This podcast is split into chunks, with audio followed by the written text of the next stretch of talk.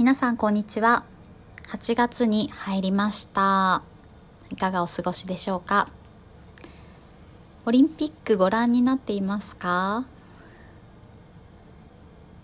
私は結構見てます。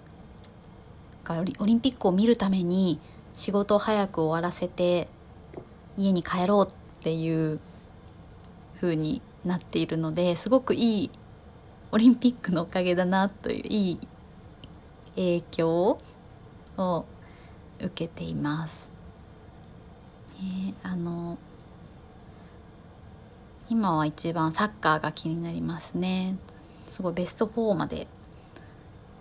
行ってバスケとか水泳も応援してました卓球もね面白いですねいろんなスポーツあのやっぱりねオリンピック本当に賛否両論ありましたけれども実際に始まってみて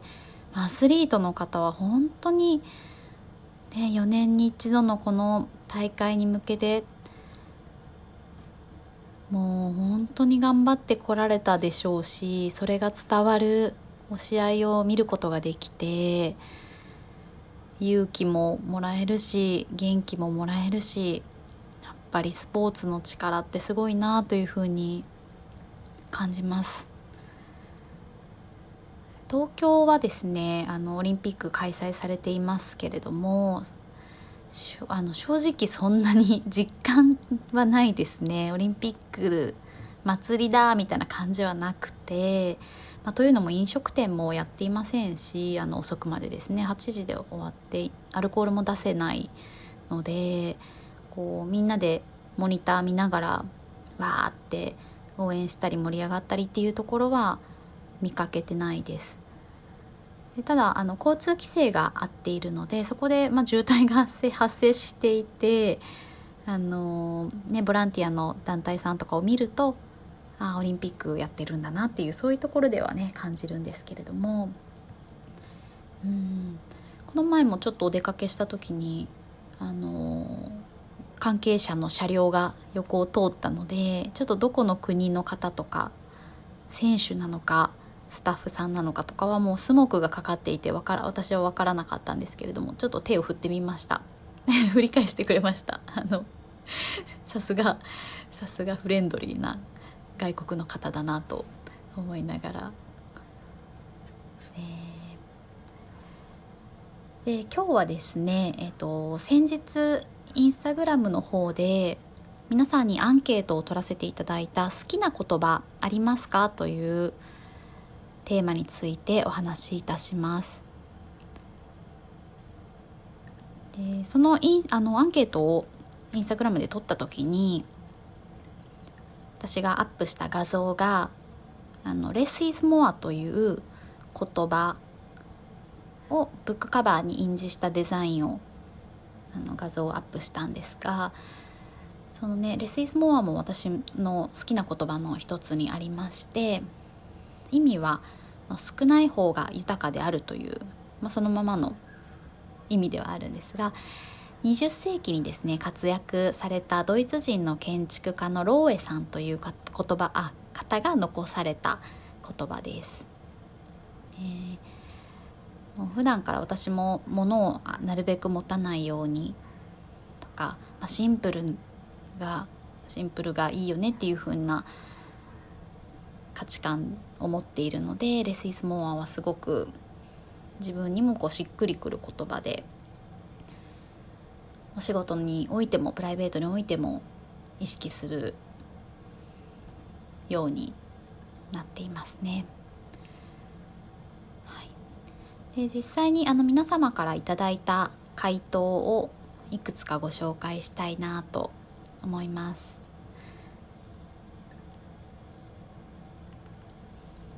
まずですね感謝という言葉がありました感謝うんこれが好きな言葉を聞いてこう感謝って出てくるのがすごいなとあの素晴らしいなと思ったんですが意味はありがたく思って礼を言うこと心にありがたく感じることですね。うん感謝。いいですね。こんな言葉がパッと思い好きな言葉として上がるって素敵ですね。それから笑顔という言葉もいただいていました。笑顔もねうん。あのアンケートを答えてくださった方もうニコニコ笑顔の方なのでうん。もうぴったりと思いましたね。それから「十人十色」という言葉もありました。十人十色は四字熟語ですね。で好み考え性格などが人それ人によってそれぞれ違うこと。という意味ですね。十人十色も好きです私。本当にその通りだと思いますし。うん。そうですね。いいですね。でそれに少し近い言葉でと「みんな違ってみんないい」という言葉もご回答いただきました。これはあの皆さんご存知の「私と小鳥と鈴と」という金子みすずさんの詩の中で出てくる言葉ですね。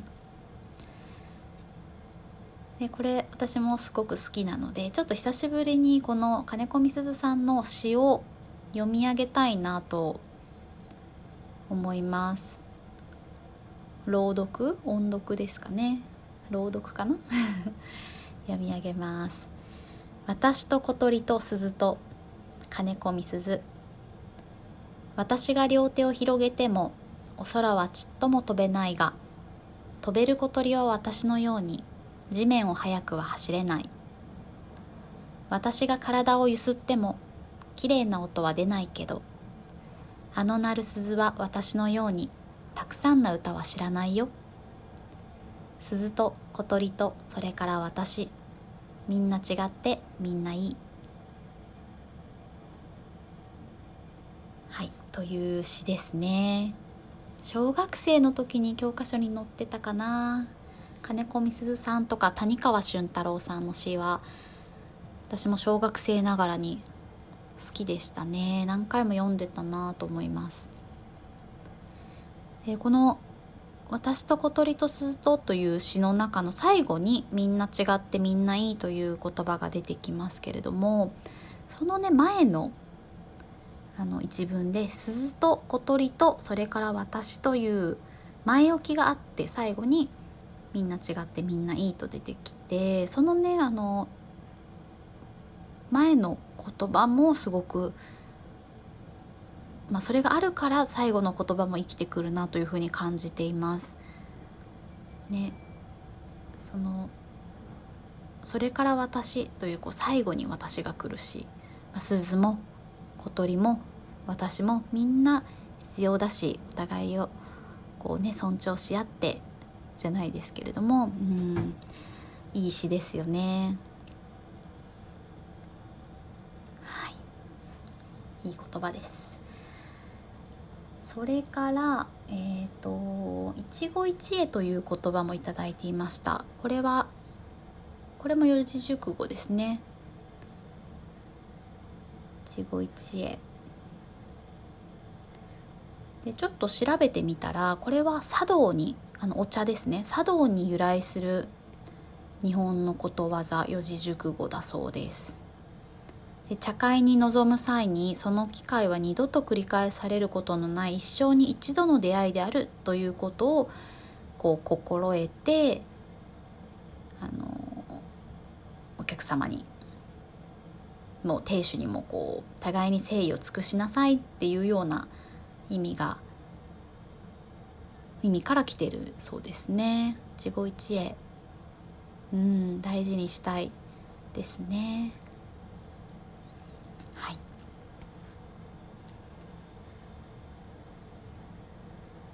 でえっ、ー、と私が好きな言葉をちょっとご紹介したいなと思います思うんですが私はですねまず一つさっきのまあ「レス・イズ・モア」とか「みんな違ってみんないい」もあの好きなんですが一番まあ一つだけあげろって言われたら私はですねとめあの将棋の名人の羽生善治さんの言葉で「夢は目指した時から目標に変わる」という言葉が一番好きですね。これは小学生の時にあの習っていた苦問式の下敷きに書いてあった言葉で羽生さんのあの顔がドーンってあって その横に、ね、あの明朝体で夢は目指した時から目標に変わるって書いてあってすごくその時もあの印象深いというかああそうかって思ってからずっともう今でも大事にしているお守りみたいな言葉ですね。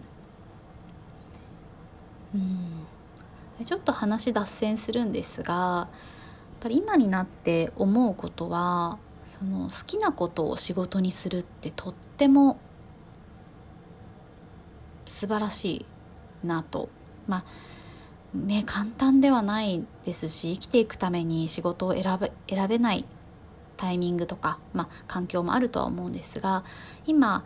でこそ副業とかもね結構しやすい時代になってきましたしうん。そういうふうなこうねチャンスをつかんだり一歩踏み出す勇気がある。その行動ができるっていうのはねすごくいいなと思います。好きなことで周りに感謝されたり、ね、お金をつく生み出したりできるっていうのは素敵ですよね。はい、そしてえっ、ー、ともう一つですね。あの星の王子様。ねこれももう読みなさいってよくおすすめされる本ですけれども星の王子様のサンテグジュペリの名言で愛はお互いを見つめ合うことではなく共に同じ方向を見つめることである。という格言ですね。これもねいや本当にそれって思いますよね。あの最近ちょっと何でしたっけ？えっ、ー、と菅田将暉さんと有村架純ちゃんが出ている「あの花束みたいな恋をした」っていう映画を邦画をね見たんですけれどもその中でまあその中というかその全体の話をそうまとめて言うともうまさにこれだなと。愛はお互いを見つめ合うことではなく共に同じ方向を見つめることである。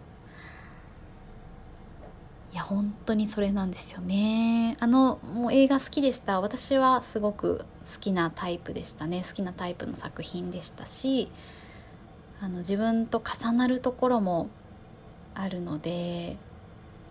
うんあったのでまた見たいなと思いましたね。うん。はい。でちょっといくつかご紹介しておいあしてあのその他にですねどんな言葉があるあみんな好きって世間的にはあるのかなというのを調べようと思った時に好きな言葉で検索したら赤裸々ゼクシーというそのゼクシーあのウェディングのゼクシーさんのサイウェブサイトで好きな言葉があるかないかっていうアンケートを男性と女性にとっていて男性はですねあると答えた方が32%女性はあると答えた方が68%いらっしゃったそうです。まあ女性の方が倍近く好きな言葉があるという。まあねあの予想通りというかまあそうだろうなっていうふうになんとなくは思いますけれども。その中にですねやらないで後悔するよりやって後悔した方がいい。ね。こういうのを聞きますねこの言葉ね。うん。あとはね人生は一度きり思いっきり楽しもうですね。うん。本当にそうですね。それからねあのー今これを読み上げながら思い出した言葉で私多分私の記憶が間違っていなければ私がまあ姉から聞いた言葉で姉はその英語の中学生の時の英語の授業で中学生か高校生かでその先生が ALT の先生が言っていたそのオタクの人生はみずみずしいという言葉が結構印象深くてオタクってあれですね。あのマニアとかいうオタクカタカナのオタクのオタクですけれども。でその頃はまだオタクとかこうアニメ漫画みたいなものが主流というかあんまりそこまでは今ほどではなくてこうちょっとバカにするじゃないですけれども「えー、オタクなんオタクじゃないの?」みたいなちょっとこうネガティブな感じで使われる言葉だった時代だったのでそれをすごくポジティブに伝えていった言葉で私はもうすごく覚えてるんですねその時そ当時から。いや本当にあのー、なんだろうな何かにはまるっていうことが私あんまりできない性格でじゃあねあの好きなアイドルがいてずっと追いかけてとかこうゲームに没頭したり、ね、何かのスポーツを一つずっと続けていたりっていうことが本当に苦手で続かないこう飽き性なところがあるのでそれを聞いた時にあ本当にいいなってこう一つ夢中になれてそれがあるから明日も頑張れる、ね、その話をする時はもうキラキラしてる姿とかをバーって想像がついてあいいな私も何か見つけたいなと未だに思ってるんですけどちょっとねまだ見つかってないかな。というとこですね一個ねちょっと気になってることがあって、まあ、これもねちょっと始めて続うん三日坊主過ぎたぐらいでちょっと皆さんにも言いたいなと思っています。はい。ですね。あとはねあの最近読んだ本で安倍幸太郎さんという方の「心をつかむ超言葉術」という本があるんですけれどもこれあのコピーライターの方なんですね。安倍さんという方が。でその方が書かれた本でその中でですねあの安倍さんは素敵素敵という言葉を多用してしまっていたっていう皆さんは何かそういうものありませんかという問いかけがありましていや私もめちゃくちゃ素敵って使うなと。他にも可愛いとか。最近はやばいはあんまり言わなくなったかなとは思うんですがそういうね言葉あるな多用してる言葉あるなと思ってそれを違う言葉に言い換えるトレーニングをしたいなと思っています。皆さんありますか？いあのよく言ってしまう言葉というか、まあ、簡単にその一言で済ませてしまっている言葉。ねえこれ無意識なんですけどねちょっと私は特にまあボキャブラリーも少ないのでもう少しねあの数を増やせるように意識してトレーニングしていきたいなというふうに思いました。は